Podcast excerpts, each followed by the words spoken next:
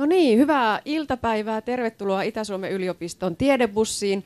Tämä bussi on osa tutkijoiden yön ja tieteiden päivien ohjelmaa. Tämän matkan tutkijana meillä on Jarkko Akkanen Itä-Suomen yliopistosta. Sun ala on ekotoksikologia. Aloitetaanko siitä? Kerro, mitä tutkii ekotoksikologi? Joo, kiitoksia. Tota, olen siis Akkasen Jarkko ja tuun tuolta Itä-Suomen yliopiston Joensuun kampukselta. Ja ekotoksikologia on tosiaan se tutkimusala. Ja jos sen sanoo lyhyesti, niin me, me tutkitaan, ekotoksikologi tutkii eh, ympäristömyrkkyjen vaikutuksia luonnossa. Jos, jos siitä ottaa sen ekosanan pois, jää jäljelle toksikologia, joka siis tutkii sitten kaikenlaisten haitallisten aineiden vaikutuksia ihmisten terveyteen. Eli kun siihen lisätään se eko eteen, niin sitten siirrytään tuonne luonnon puolelle.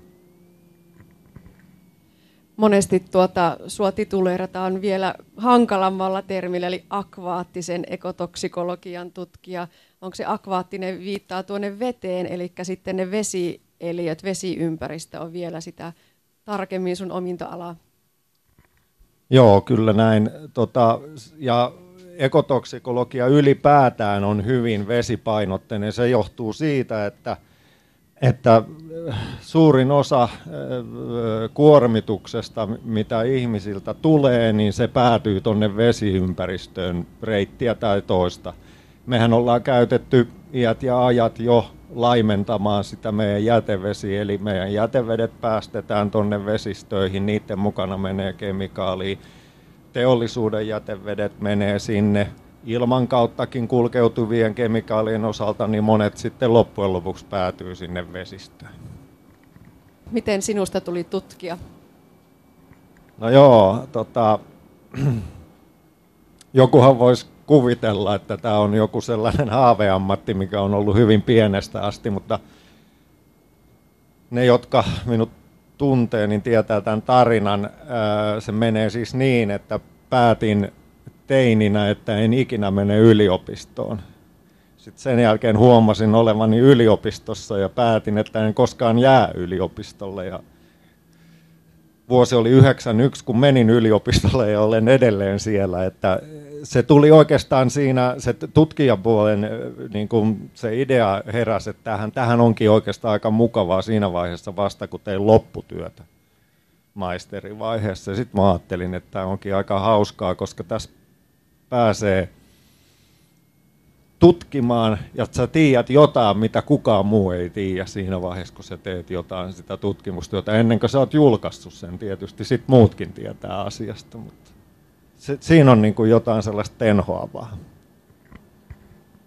Tituleeraan tässä sua tutkijaksi, mutta olet myös dosentti. Mitä se dosentti tarkoittaa siellä yliopistomaailmassa?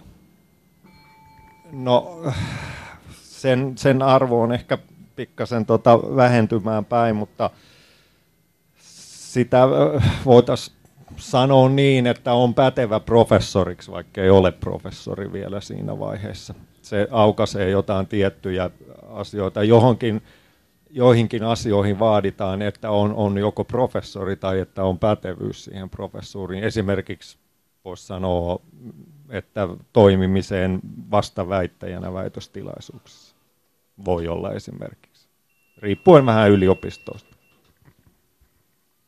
No mutta tällä matkalla puhutaan siis kemikaalien riskeistä ja riskien vähentämisestä vesiympäristössä. Mistä kemikaaleista nyt oikein puhutaan? No ihan kaikenlaisista kemikaaleista. Niin kuin tuossa sanoin jo aiemmin, juteltiin toisen toimittajan kanssa, niin tota, kemikaali on monenlaisia ja niillä on joku käyttötarkoitus aina. Niillä on joku hyvä ominaisuus, on se sitten lääkeaine tai sitten se on joku, joku muu kemikaali, mitä käytetään valmistamaan jotain tuotteita. Ja ne on, ne on tosi hyviä sitten siihen hommaan.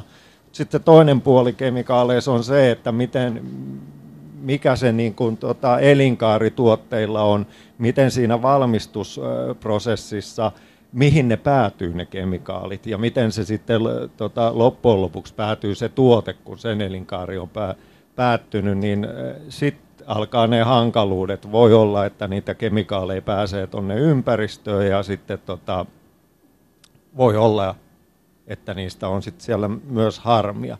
Mutta se on ihan alkaen näistä, mitä me käytetään henkilökohtaisessa hygieniassa, sampoot, saippuat, hammastahnat ja sitten tietysti toisessa ääripäässä kaikki teollisuuskemikaalit, mitä käytetään.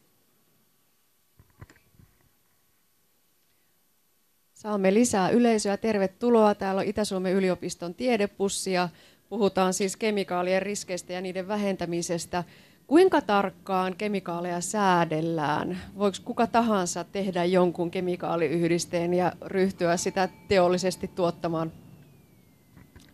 No voi, kunhan on luvat kunnossa, mutta kyllähän, kyllähän se säädellään. Nykyinen EU-lainsäädäntö ja REACH-asetushan asettaa ne vaatimukset sille, että minkä verran tutkimustietoa kemikaalista tarvitaan ennen kuin sitä voidaan käyttää ja varsinkin, että se ohjaa sen käyttöön, että se olisi turvallista se käyttö. Se ei aina tarkoita, että jos joku on haitallinen, että sitä ei käytettäisi tai että se, se kiellettäisiin, vaan se ohjataan se käyttö niin, että siitä ei olisi haittaa ei ihmisten terveydelle eikä myöskään sit siellä ympäristössä. Se, mistä viime vuosina on kovasti puhuttu, ovat tämmöiset kemikaalihäiriköt, hormonihäiriköt itse asiassa. Eli sitten ne kemikaalit alkaa toimia tuolla ympäristössä jollakin tavalla, miten me emme sitä halua tai emme edes tiedä. Puhutaanko näistä hormonihäiriköistä, mitä ne oikein on?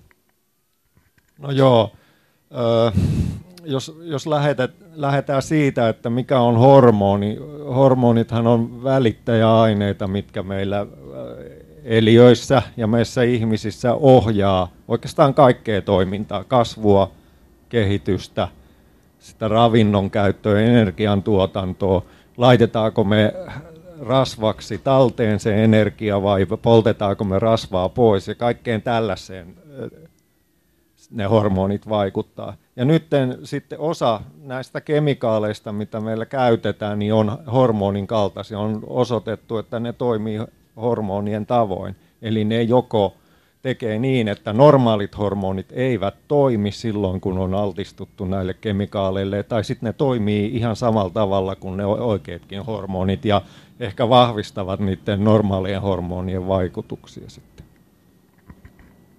No mistä se johtuu, että näistä on nyt ollut älämölyä niin paljon, on kovin paljon herännyt huolta siitä, että onko vaikkapa siellä ympäristössä olevat kemikaalit meille haitaksi?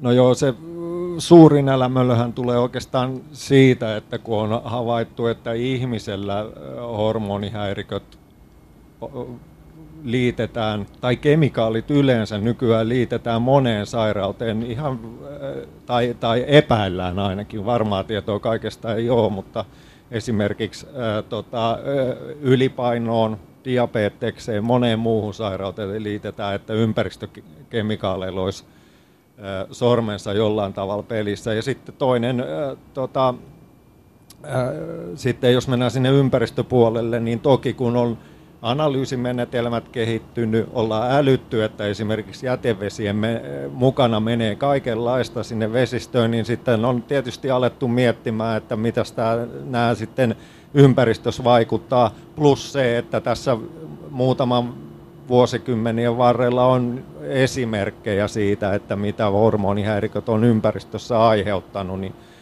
siitähän se huoli sitten kumpuaa. Otetaan muutama tämmöinen esimerkki, joita luonnossa on ollut hormonihäiriköiden takia. Vaikkapa muuttohaukat, niiden kantojen romahtamisen syynä pidetään kemikaaleja.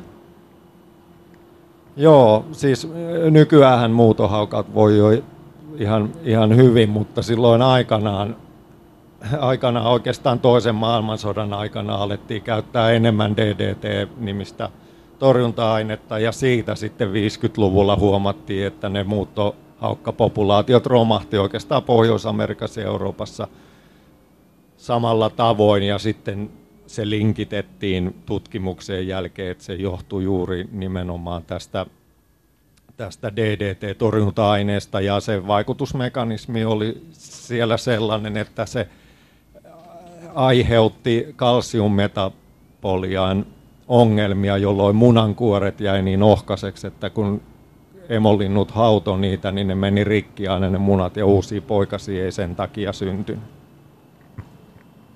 Täältä meitä lähetäkin löytyy esimerkkejä, esimerkiksi Itämeren hylkeet. Niilläkin oli ongelmia. Joo, oikeastaan tota, 70-luvulla varsinkin ja sitten vielä osin 80-luvun puolella. Toki Itämeressä on ongelmia vieläkin, mutta ne hyljepopulaatiot voi kyllä paljon paremmin, mitä ne voi silloin 70-80-luvulla. Ja silloin oikeastaan syynä oli, oli, oli osittain ehkä se DDT, mutta varsinkin PCP-yhdisteet, mitkä on ja sellainen perinteinen ympäristömyrkkyryhmä, josta, joita ei enää esimerkiksi Euroopassa käytetä, mutta ne on niin pysyviä ympäristössä, että niitä on edelleen siellä. Enkä voi koko maailman osalta sanoa, etteikö niitä, kyllä niitä on käytössä vielä maailmalla. Ja tosiaan niin ne haittasivat sitten sen hyljepopulaatioiden lisääntymistä, että aika iso osa hyljennaaraista oli steriilejä siihen aikaan. Ja otetaan vielä yksi esimerkki vesipuolelta, eli lohikannat. Lohikantojen romahtamisenkin syyksi on tätä kemikaalialtistusta vähän ajateltu. No tota, tästä täytyy korjata sen verran, että kyllä lohikalat on vaelluskaloja ja se suurin syy, miksi meidän lohikannat on niin huonossa kunnossa, jos puhutaan ihan Suomesta pelkästään, niin on se, että meillä on padottu ne joet. Mutta toki, toki esimerkkejä on siitä, että niitä että lohikannat on kärsinyt kemikaaleista, mutta tota, kyllä se, niin kun se vesivoima ja, ja patoaminen on se suurin syy lohikalojen osalta. Mutta se, mikä näitä kantojen romahtamisia yhdistää, ovat nimenomaan ne lisääntymisvaikeudet. Niinkö se on, että kemikaalit vaikuttaa nimenomaan sinne lisääntymispuolelle?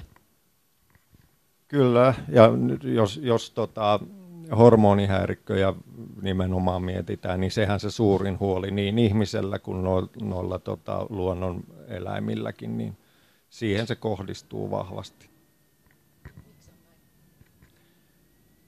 Jaa, no ne kemikaalit sattuu olemaan sellaisia, että jos ajatellaan, mistä, mistä se lähti oikeastaan tuolla, niin kun jos ajatellaan luonnon populaatioita, niin sellainen järvi kuin Apopka Floridassa huomattiin, että siellä ne allikaattorit ei, ei, eivät enää lisääntyneet. Ja sitten oikeastaan siitä alettiin miettiä, että voisiko tämä tapahtua ihmiselläkin ihan samalla tavoin. Ja sitten tota, nyt katkesi jo ajatus, olin menossa seuraavaan esimerkkilajiin, mutta en enää muista mikä se oli. Seuraava kysymys. Palataan siihen esimerkkiin, se tulee myöhemmin mieleen. Ja samoin, jos täällä ihmisillä herää kysymyksiä, niin huikatkaa vaan. Nyt on hyvä tilaisuus kysyä, asiantuntija on paikalla. Ö, tota, Tuossa tuli semmoisia pahamaineisia ympäristömyrkkyjä äsken mainituksi, niin voiko niin käydä uudestaan, että meille tulee joku kemikaali markkinoille ja sitten vasta jälkeenpäin huomataan, että miten hurjan haitallista se olikaan? Tekisi kauheasti mieli sanoa, että ei, mutta on se mahdollista. Et, et, mutta et kyllähän nämä meidän niin ekotoksikologia kuin toksikologia puolellakin, eli ihmisten terveyteen sekä ympäristön terveyteen liittyvät työkalut, millä me arvioidaan kemikaalien haitat, niin paranee koko ajan. Et mä toivon, että niin kuin tulevaisuudessa se olisi, että meillä olisi aina turvallinen, tai ainakin tiedettäisiin, miten kemikaalia ei pidä käyttää. Tiedettäisiin se turvallinen käyttö ihan täysin. Et, et, et iso osa ongelmista, mitä tällä hetkellä on, niin liittyy noihin perinteisiin niin kuin raskasmetalleihin ja sitten tota, näihin perinteisiin pysyviin yhdisteisiin, mutta sitten, sitten jos ajatellaan uudempia huolenaiheita, niin ne on ne lääkeaineet ja kaikki oikeastaan, mitä meidän vessanpöntöstä ja viemäreistä menee alas ja sitä kautta ne menee jäteveden puhistamoille ja osa-aineista saadaan puhistettua, mutta osa menee sinne vesistöön sitten. Joo, ehditään tässä vielä hyvin puhua mikromuovista. Sekin sieltä vesistä löytyy. Mikromuovipitoisuudet ovat hurjan suuria. On tiedetty jo pitkään, että merissä on valtavia muoviongelmia, mutta nyt jopa sisävesistä on mitattu aikamoisia mikromuovipitoisuuksia. Minkälaisia ne mikromuovit siellä järvissä on? No itse asiassa ei ihan tarkkaan vielä tiedetä, että mitä kaikkea se on, että, että tässä meidänkin yliopistolla tai Kuopion kampuksella on hanke menossa, missä tuosta Kallavedestä on tutkittu ja tarkoituksena olisi nyt sitten katsoa, että mitä muoveja ja minkälaisia muoveja ne on ja mistä ne on tullut, mutta siinä on omat haasteensa. Pitäisi pitäisi saada selville, että mitä muovia se on ja näin. Ja se kun on tuolla ympäristössä ollut, niin se ei välttämättä aina ole ihan niin selkeää sitten jäljettää enää niitä. Koska sitten päästäisiin ehkä kiinni siihen, että mitä meidän tarvitsisi tehdä, ettei niiden määrät lisääntyisi enää tuolla vesistöissä. Mutta sitten kun ajattelee, että kuinka paljon me muovia niin kuin maailmanlaajuisesti käytetään, niin ei se nyt kauhean yllätys sitten kuitenkaan ole, että sitä löytyy tuolta ympäristöstä. Niin, siis tuota, tuossakin kaista on täynnä autoja, niin auton renkaat on ehkä se yksi isoin. Mutta ihan kaikki, mitä me itse tehdään, vaikkapa pestään vaatteita, fleece-vaate pesukoneessa, niin sekin jo sinne järveen aikamoisen muovikuorman aiheuttaa. Mutta mitä haittaa niistä sitten, niistä muoveista on siellä vesistössä? En tiedä.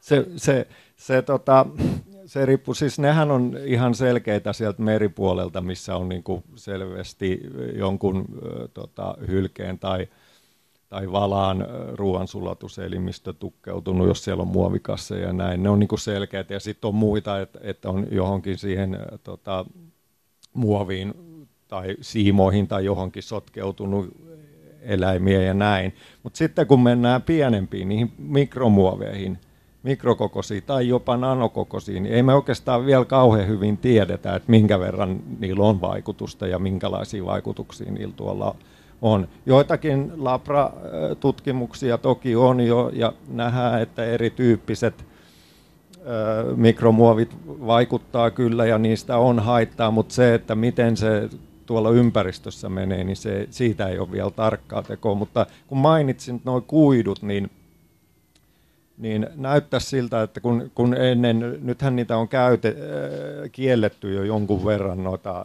tota, esimerkiksi kosmetiikassa, ja osittain vapaaehtoisestikin äh, kosmetiikkateollisuus on lopettanut niiden mikromuovien käyttöä, niin tota, se mitä on todettu, että voi olla, että ne saattaa olla ne kuidut vähän ongelmallisempia kuin ne palloset.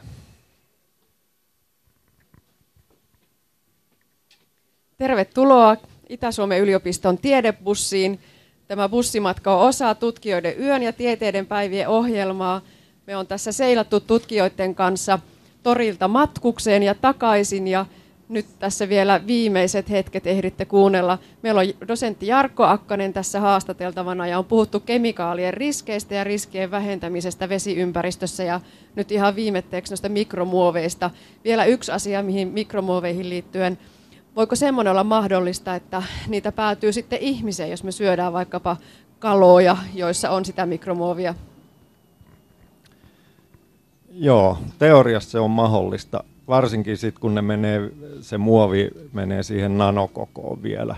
Siitä ei nyt tiedetä vielä oikeastaan mitään, koska nyt ei ole vielä tutkimuksiakaan siitä, että olisi ympäristöstä osattu analysoida niitä nanokokosta muovia mikromuovi osittain on niin isoa, että se ei välttämättä päädy sinne kalojen lihakseen esimerkiksi, mitä me syödään ja näin, mutta sit mitä pienemmäksi se muovi menee, niin sitten ne riskit tuohon suuntaan kasvaa.